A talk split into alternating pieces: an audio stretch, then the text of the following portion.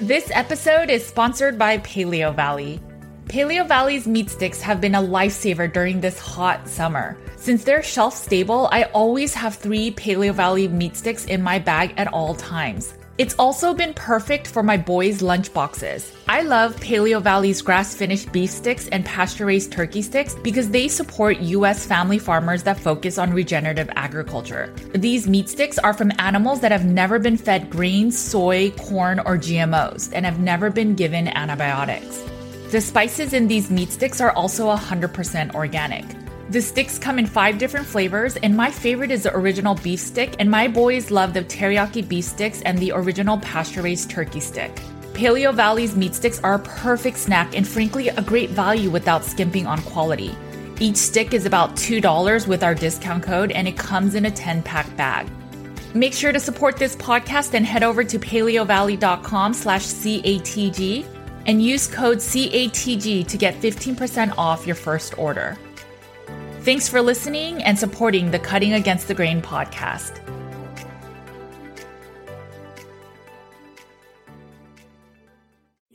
Laura and I are just going to be talking really candid. This is what this podcast is all about. It's one thing to say, I want to eat something else that's not meat. It's a whole nother thing to say, you need to eat something else that's not meat. If you notice that you're jumping from diet to diet, at a certain point, you have to wonder the only common denominator is me. Get outside, go for a walk, get some vitamin D, breathe some fresh air, and stay happy and healthy and, and take care of yourselves. Hey guys, welcome back to the Cutting Against the Grain podcast. My name is Judy Cho, and I'm here with my friend and co host, Laura Spath. And today we are going to talk about just struggling, uh, struggling with food, not being able to stay consistent, struggling with things in life, things that we feel, things that we can do, and things we can do to overcome these moments where life gets hard. And instead of turning to food, that we can do things that will make us feel better and grieve through it or experience it, but then move on. Yeah, I think that's one of the things that people have the hardest time with eating this way or giving up the carbs is that so many of us use food for emotional support when you're stressed, when you're bored, when you're happy, like kind of all those things. Or, you know, people that are, people reach out to both of us constantly and just saying, like, how do you stay on track when I'm struggling or I'm, you know, I have a really hard time when I'm, I'm so stressed and I end up eating? Like, how do I just stay on track? Um, or push through that. And so it's it's at least worth kind of exploring that because I know, I mean, for me specifically, like it's taken me a very long time to figure that out myself. Um, and that's most of the time whenever I've had setbacks is because I'm just going through like a really stressful time. Right. And, you know, from a physiological perspective, when we're stressed, we release more adrenaline and then cortisol. And when we release more cortisol, we have more inflammation and our body is just not running as efficiently when it comes to food, when we're tapping out our cortisol a lot, we're going to use our glucose stores. We're going to run on a lot of that energy. And then if we're constantly doing it, that becomes a harm on the body. And then, so that's where I think it's not ideal to chronically be stressed because your blood sugar will be consistently up. You won't sleep as well. And then again, you're going to crave these things that, one, just from neural response of your brain, your body knows, oh, in these states, like Judy normally would turn to sugar. And so in those high stress states, your body is going to do that. But the problem is, like, think about if you get in a car accident, you feel that adrenaline in your system, your blood glucose is probably really high at that time. But then it goes away and your blood sugar goes down, your heart's not pumping as fast. And those are those acute moments of stress, and it's very normal. But when we're having a lot of chatter in our brain or we're ruminating on these negative thoughts of, do I need to do this or that? Then when we constantly have that level of cortisol, the problem is in those states of stress, our bodies purposely kind of shut down our digestive process so that it can focus on running away from your predator. And then it also shuts down your immune system. So you can't properly heal as well. And that's where it's really, really not ideal to be in a chronic stress state. And then if you're trying to eat in that state where your digestive system is naturally not working like it should be, then you're going to cause a lot of like gut dysbiosis or gut issues that can then make the whole body end up having maybe leaky gut or other issues. So it all is physiologically it uh, impacts us. And a lot of it is just the way that we view the world, the way that we are dealing with the stress. If we're constantly thinking about whatever is stressing us, all of that can be an adverse impact.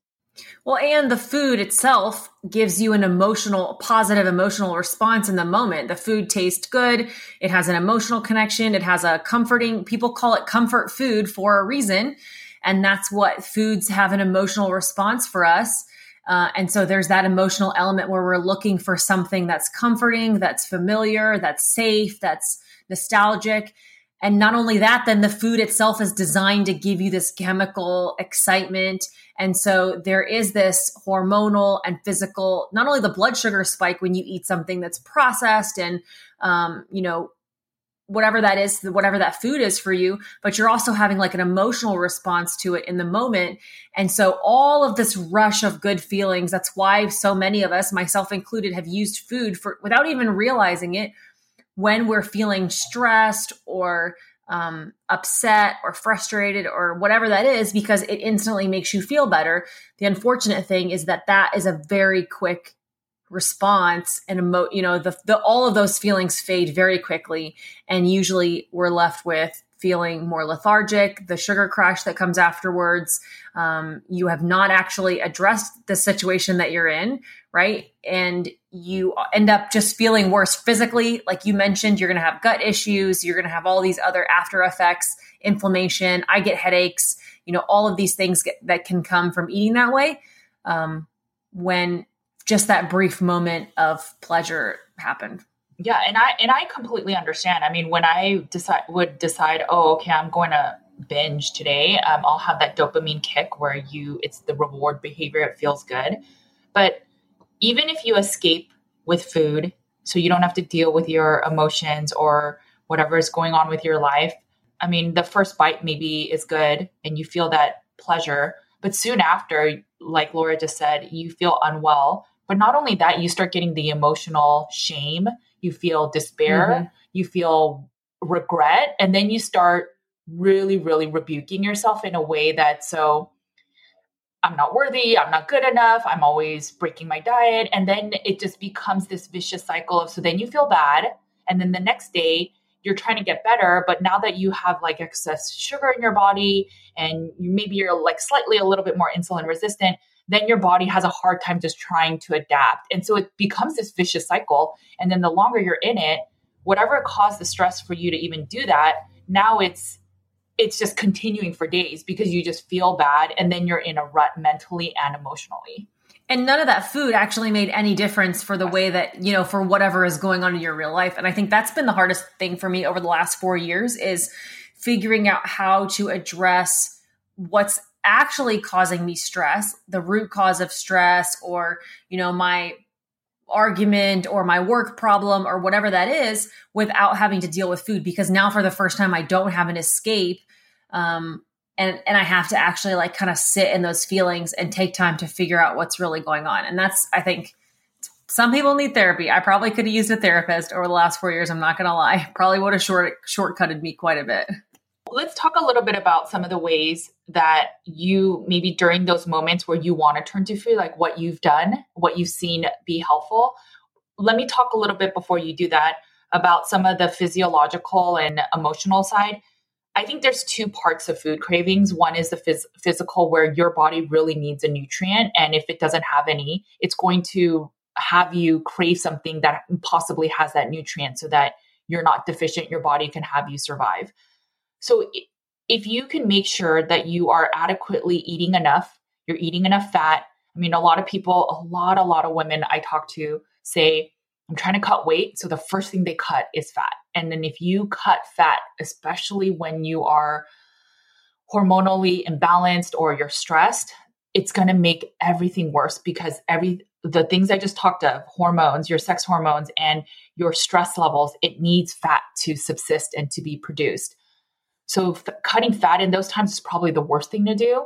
But if people were to eat sufficiently and have enough fat, then when the mental part comes, which is still hard, it's not as hard as when your body is telling you to literally go and eat junk food because you're not ba- fighting two battles. You're fighting the craving side and the mental you know, chaos in your head, which is a lot, but the physical side is like, I'm good. I don't really need anything. And it makes it a little bit easier to then fight that craving. Yeah, and I think too, just I mean, that's it. Like it's we all know that you can start a diet and you get excited, or you're like, I'm going to give up, you know, um, all my sugar and all the carbs. But then real life happens. Like we are always going to have stressful times, and it's it's that's the part that I think is hardest for most people, and for myself for many years is is being able to stay on track when life throws you curveballs. And unfortunately, like we can't, you know, we can't avoid that, so we have to figure out how to change our response to it. Yes. So for me, the way that I've been dealing with this all is again, all I that is why I'm such a huge fan of high fat. My fear is always am I going to be in the pantry? Have I not eaten enough fat to nourish my hormones and my stress levels? And then am I going to derail myself from uh, with cravings and then go on to a binge? So that is why my that is the biggest reason I am for the higher fat. I think a lot of my healing has really been the higher fat with lots of meat. And then if I ever feel like I didn't eat enough, I'll just honor my body's symptoms. And that has helped a lot with the cravings. Yeah, and I think for a lot of people, I wish I, I really, really wish I was one of those people. But for a lot of people, exercise also contributes to them feeling better mentally. You know, I know lots of people who talk about um, the hormone response that you get, like it gives you endorphins and all the other uh, I don't know scientific terms around it, but like it it definitely does spike sense of accomplishment. You feel better afterwards. Like you know, everybody jokes nobody wants to go work out, but you always feel better afterwards. Like I still can't quite get myself to that point, but I think that um, finding a way to be active and to move, I think you know, a lot of people, when they're stressed and upset, have a tendency to pull back and hide, to isolate themselves and to be less active and kind of like get it get yourself into a mental or physical hole. Um, and and i think that just getting out maybe it's going for a walk. It's not about like you know doing tons of exercise or lifting a bunch of weights. There is benefit to that. If you can do it i think it's beneficial. Um, but even just going for a walk getting some fresh air you know we that's part of the theme of this podcast is go outside get some fresh air. You need to find a way to like um, break out of your habits and and uh, move your body and take a breath you know the part about exercise is a little tricky because if you are already in a stress state, meaning that you're either tapping into cortisol too much and you don't have enough cortisol, or you're also under eating, so then you're not even producing a lot of cortisol. And then if you start really leaning on exercise, so that's where it might get tricky, where some people will undereat, then they're stressed, then they overwork out, and then it ends up making them binge because again, they're malnourished. So it's just being honest with yourself and I think having walks, uh, getting in the sun, all of those things are really good. But if you're overly using exercise as an escape as well, which people do that, as long as you're doing it in a healthy manner, I think it's a good way to release stress. Yeah, and I think there, there's a lot of things that sometimes replace food that aren't healthy, like you mentioned. Yes. I know for me, like it's very easy for me to fall into shopping, and like Chris and I always joked, where I like, oh, I'm feeling sad, I'm going to go spend some money, and then I feel better. And I think in a lot of ways, shopping can give that same emotional response, um, that same endorphin high, that same like happiness, temporary happiness um, that food does. And I think sometimes people dig themselves into this thing where all of a sudden then the credit card bill comes or the, you know, like it's just, you kind of dig yourself into a hole the same way we do with food. There's the regret, there's the shame. Right. Like, and thankfully though, you can return items to the store and those are not calories that are stuck in your body forever. But, um, I think being aware of like, are, what are you doing to cope with not eating? Is that a healthy response or is it just another replacement uh, of some kind? Yeah, no, that's really good. I mean, it, the same thing can be said about TV, video games, like anything that can any kind of social media, yes. the TikTok and the oh, you yeah, know whatever, like all of it. Yeah. So, what are some ways, Laura, when you are, you know, having a stressful day and you're craving something junky? What helps you to kind of get out of that moment? You know, so currently I'm I am going through a pretty stressful season in my corporate job. Um, just a lot of change and a lot of new for me, and just a lot of you know, it's been very stressful. And so I get done with my work day, and I, I am honestly like I'm just in a lot. I'm very stressful state um, most days, and so everything. It's I, I can't even believe like everything in me has you know, it's taken every bit of self discipline and I don't even know that's the right term, but just like learning that I have done over the last four years to not end up in the kitchen about 15 times a day. And so I really do have to just get out of the house um, after I'm done with work. And so I try to either go to jujitsu with the kids or a lot of times I really just need some alone time to kind of process and bring come you know kind of come down from the stressful time so i find myself like i go to the tanning bed um, or i go to the sauna I, can't like go do a bunch of workout like i'm not in a place where i can emotionally handle that. But for me it's like sitting in the sauna you know listening to a podcast. Sometimes i honestly just go drive around for like half an hour and listen to a podcast. I mean gas prices now or maybe i'm not doing that as much. Like i'll go sit in my car somewhere with it off. Um, but I have to just kind of like take some time and be away from the house and breathe. Um, listening to podcasts helps and it has nothing to do with like whatever I'm going through. It's always a really good distraction for me. Um, and so those types of things have been really the what I've been using to cope with over the last couple of months. Yeah, I think that's really good. I when I am really stressed, I turn on happy music or music, even like EDM music, and I just dance with my kids and it actually makes me feel a lot better. Sometimes for me, it's also just talking it out. But in the eating disorder world, they call call it riding the wave. A lot of cravings, um, they, there's ebbs and flows. So you'll you might have a really high high for about 15 minutes where you feel like you're out of control. And if you can just go on a 15 minute walk, sometimes that helps to release that and helps the cortisol go down if you're still craving it after 15 minutes, it might just be a methodical way of eating it and eating it really slow so you have less, or you determine the certain amount you're going to eat. Sometimes it's again, it's because you've under ate, and that's why you may still be craving it uh, a lot later. Yes, yeah, since we did our podcast with Dr. Saives, where we talked about like why we all fail at diets, um, I've been doing a lot of puzzles. Like he reminded me, like, oh yeah, I really like doing puzzles. I should get those back out again. And so I that is a way for me, like, kind of again, if I haven't gotten out of the house, if I don't need to go shopping, I don't want to go spend the money or do something like that. Just to be able to sit and listen to a podcast um, and do a puzzle kind of keeps me off of my phone. It keeps me kind of gives my mind a distraction to be able to listen to something and then keeps my hands busy. Uh, and then also kind of keeps me away from social media at the time. It's been nice where typically in the evenings I find myself sitting and scrolling or doing things on social media for far too long, which doesn't really help with my stress level. And so being able to not have my, you know, like if I'm doing a puzzle and then I'm listening to a podcast on the side, then I'm able to kind of like stay off of my phone and it, it kind of helps with because I think that's another thing that people use, um, you know, as a replacement addiction. So for me, the puzzles have been really helpful. What I want to ask you is when you are transitioning. So let's say you fell off the wagon and tomorrow is a new day and you decide I am going to go back to meat only carnivore. What are some tricks that you use um, or recommendations?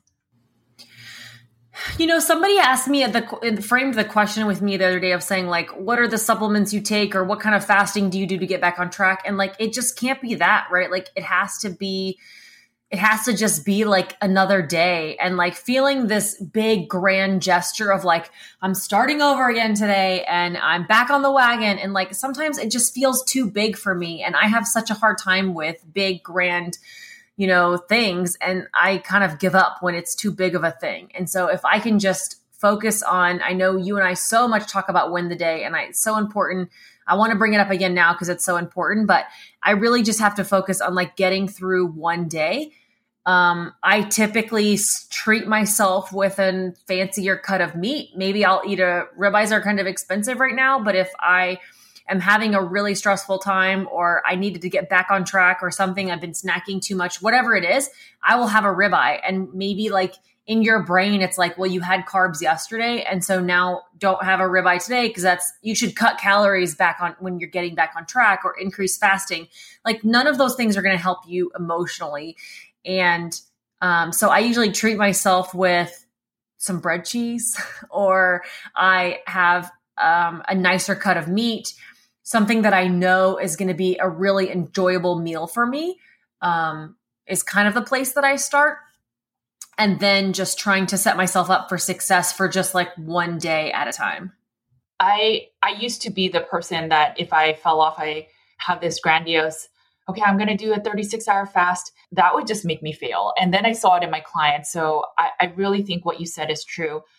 As much as it seems so counterintuitive to actually eat more when you already feel kind of bloated, maybe from the carbs, you feel sluggish. I think if you don't even eat breakfast, maybe the next day you eat breakfast and you just eat bacon and right. eggs or you eat steak. And what you're trying to do is for any second that you may have wanted to eat sugar the next day because you're hungry, because your insulin's still really high, you're going to fill that void with a lot of meat and a lot of fat. And as much as it seems so counterintuitive, that's what you do. You're not on a diet, you're just back to eating meat. And for breakfast, lunch, and dinner, plus if you need to do some snacks, all you do is the goal is that you eat zero carbs. Fueling with meat 24 7 until you get most of the glucose out of your system, your insulin's a little bit down. And then maybe a week later, you can start saying, okay, I feel so much better. My glucose isn't super high. I've lost a lot of the water weight that I was holding on to. And now I can maybe reel back a little bit um, of the meals. Maybe I just eat back to my two meals a day. But that is the best way I've seen people get back to eating this way rather than these grandiose gestures, like you said, of I'm going to eat less, I'm going to fast as much as I can. Because when your insulin is high and your glucose is high, you are not in normal sorts to be able to control right. your hunger because your insulin is high. So it's normal to fail the next day. And so it is better to eat a lot of meat and the ones you enjoy. And then all your goal is that is you're not trying to eat carbs.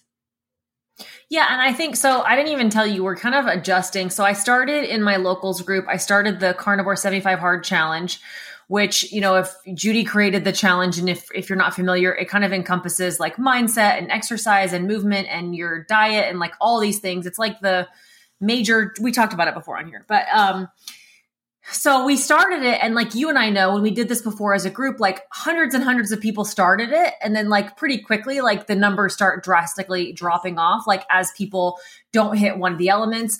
And in this, like Andy Frisella is the guy who does the carnivore 70 or the actual, not carnivore version, but like the 75 hard challenge where you're doing like two 45 minute workouts a day and this like drink a gallon of water and this right. like crazy, like, I'm going to be a fit bro by the end of this challenge, which is an awesome thing for some people.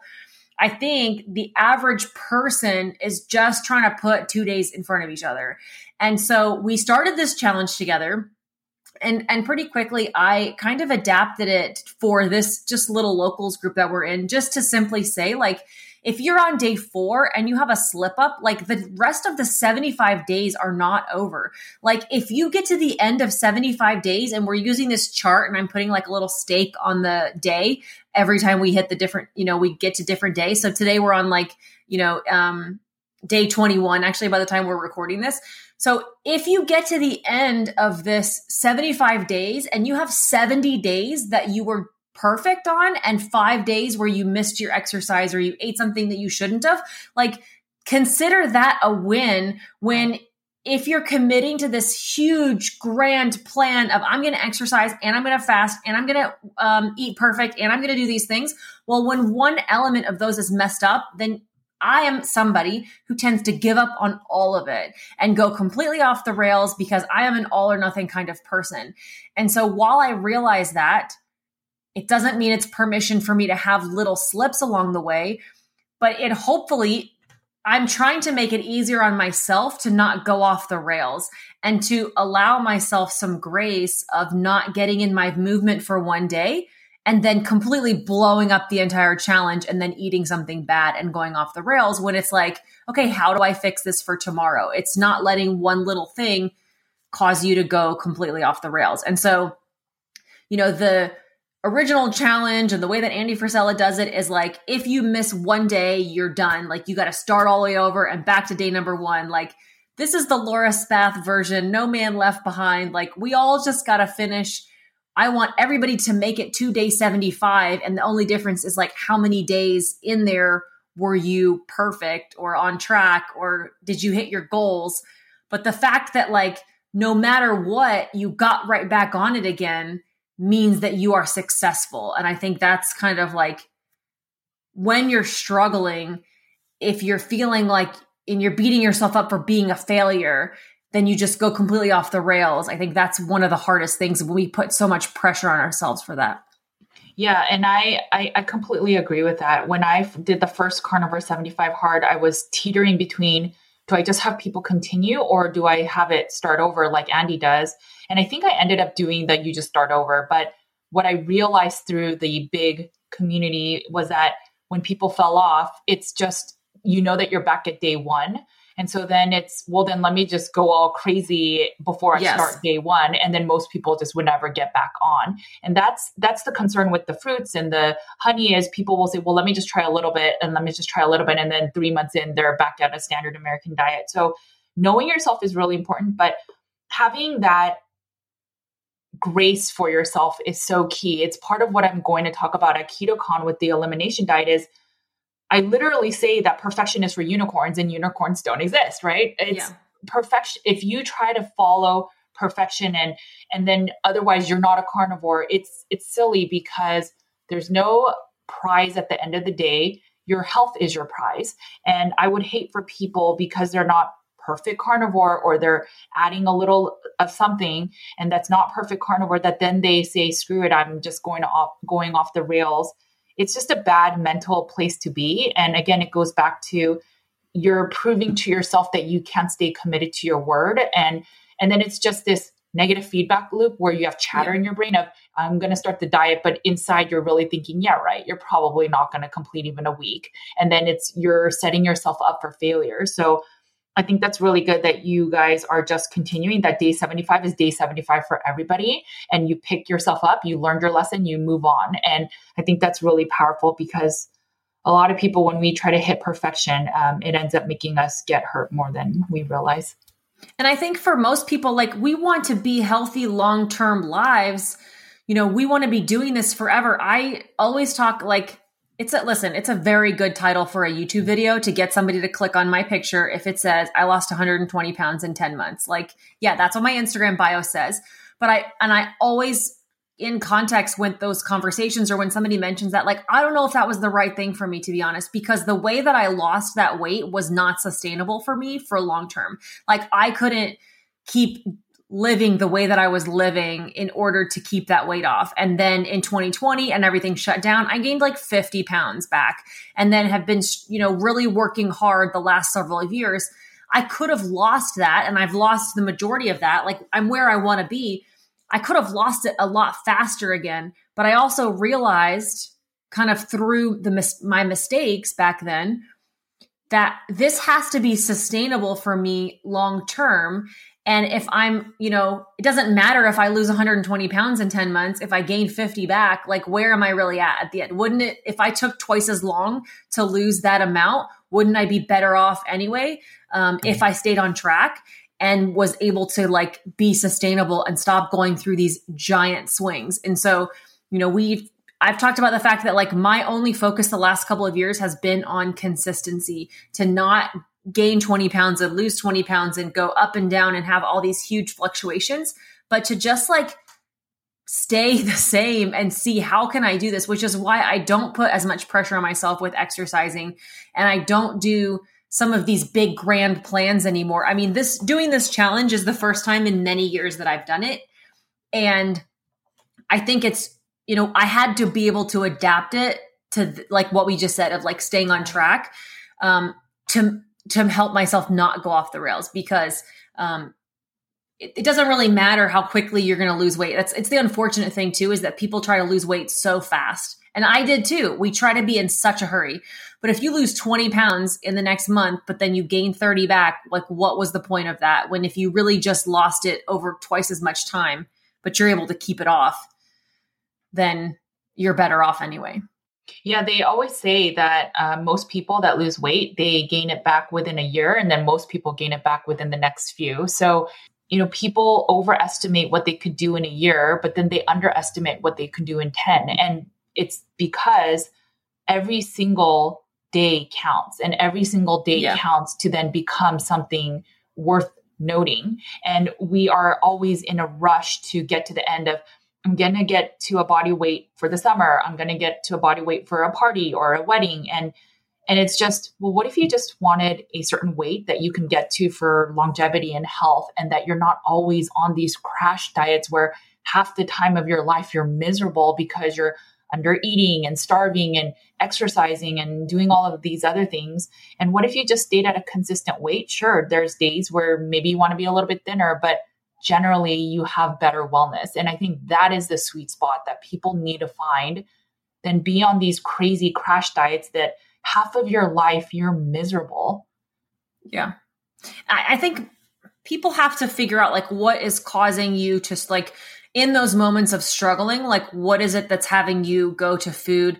And then how can you avoid that? Like where can you kind of prevent yourself like learning from your mistakes? I think that's the biggest part of it. And and then also realizing that like one bad moment doesn't mean a bad day or a bad week or a bad month. This idea of having this huge grand plan of the seven things that you're going to focus on and then getting back on track and constant like just try to focus on one day at a time, right? Like win the day. Like what is your plan for tomorrow? And like find a time to do some movement if you can fit it in and make sure you're eating something that makes you feel good. But then having these times where like if it's a Thursday and something happens that doesn't have you hit your goals, it doesn't mean you have to wait until Monday to like restart again. There's, you know, you're only going to set yourself further and further back um, and kind of make yourself feel even worse physically and emotionally by letting that right out. And so it's, it's really just trying to focus on things like one day at a time. As we close, I really want to just bring up a few things. I think the first step in all of this is being honest with yourself, honest mm-hmm. with you know like what is in your life that's causing stress and i i know this is a very touchy topic but i'm maybe you're in a relationship or a job or something in your life that's just not right and you are not really dealing with that and instead you're you're focusing on the weight because it's something that you can kind of control.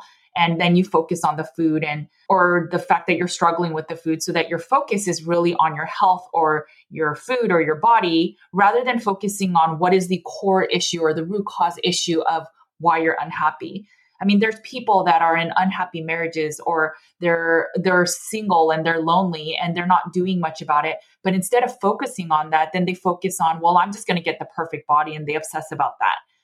Be honest with your circumstance and acknowledge it. And sometimes it takes courage to admit and say, yeah, my job sucks right now, or I'm not happy with my dead end relationship or job. And but then what can you do with that instead of regressing and thinking, well, I should have married somebody else or I should have just taken the job elsewhere?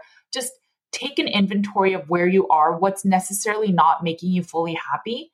And then the second step is really to make a decision of, well, what am I going to do about it? Okay, I'm not really happy with my job. I get it. We have bills to pay. It's scary to leave the job and it's scary with the economics and economy changing so much and do something about it. It's choosing to be strong today and then making courageous steps into what where do you want to go? And it's some of it's thinking back to your childhood, what brought you joy, what brought you laughter and fun. And and I think I always talk about how if you look at kids, they don't ruminate. They're not in their head 24/7 thinking about the next step, the next meal they have to do. Kids are just really I'm going to go outside. I want to have fun. Ouch, I hurt my leg. And what else can I do to get into a curiosity that will bring me joy and fun? And, and that's how they live their lives. And that's why they laugh so much and they're full of joy. And yes, they have their moments of sadness, but they live life in the moment. And that's where a lot of us really need to get to of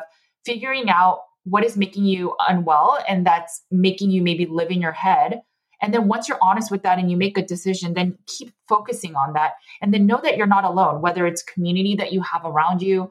Uh, for me, it's a lot of times it's God, but then reaching out and knowing that you're never alone, that you are not supposed to be alone in this world. So when you need support, that you lean on your loved ones, your community that will help you to make these changes that are scary, but these changes will then possibly give you a better life that you really want to live.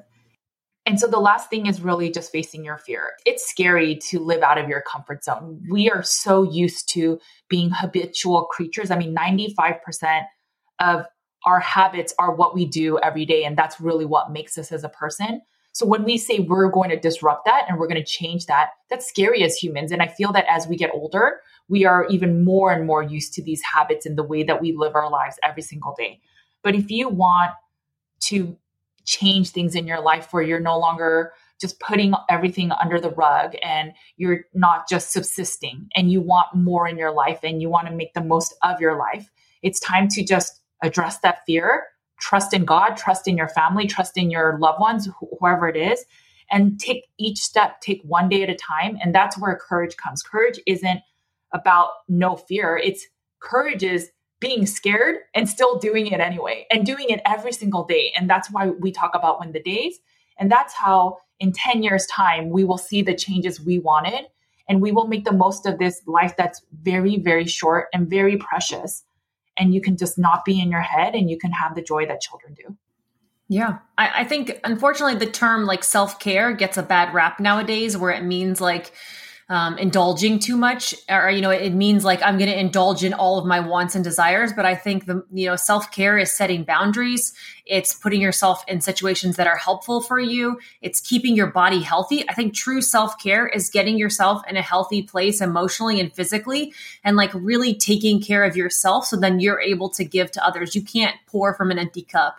And yes. i think that we have to be able to in a slightly selfish way focus on your own health set boundaries. Don't put yourself into positions where you're going to be um, tempted or people are going to be making you feel terrible about yourself for your choices.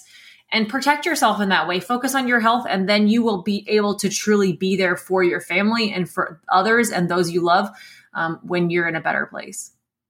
Okay, guys, I hope that we were able to give you some tips. I know it's easy to fall off the wagon when it comes to diet, but there's no perfection you just take it day by day. There's also no tricks. There's nothing, no special hacks or supplements or pill. Like there's no like one, two, three steps for getting back on track. It's simply just like starting again the next day and taking it one day at a time and really just trying to um, focus on things. Yeah, just be full off meats. That's the goal. As soon as you wake up, you grab some eggs and bacon and you stuff your stomach so that you're not like, I want some sugar and you do that until right. your insulin is lower and your glucose is lower. And then I promise you, in three days, you will feel so much better and you will not regret that you've been eating three meals or more of just meats. And things will turn around. And each day that you are consistent and you do better for yourself, you'll start feeling better about yourself. And then that's when you can truly live your best life. Yeah, absolutely. Thanks for tuning in to the Cutting Against the Grain podcast. If you enjoyed this episode, please make sure to share and leave us a review and leave any comments and questions on Apple Podcasts. We will read and answer your questions and comments on an upcoming podcast episode. This also helps us to share our real talk with more community members. You can also find me on my other podcast, Nutrition with Judy, on all podcast channels. You can also follow my content on Nutrition with Judy's Instagram, YouTube, Facebook, and Twitter. You can find Carnivore Cure in paperback, ebook, and audio on Amazon. I also have a blog post and weekly newsletter with nutrition and wellness updates. You can sign up at nutritionwithjudy.com. You can find Laura on Instagram at Laura Spath. You can follow along on her daily stories and see some of her funny skits. You can also find Laura on her YouTube channel where she shares tips on living a meat based lifestyle. If you're wondering how much meat to eat in a day, week, or month, Laura has you covered. She also shares how to make a perfect sear on a steak and how extended fasting looks like in real life. You can find her YouTube channel by searching Laura Spath. Thanks again for listening to the Cutting Against the Grain podcast. And remember, make sure to cut against the grain.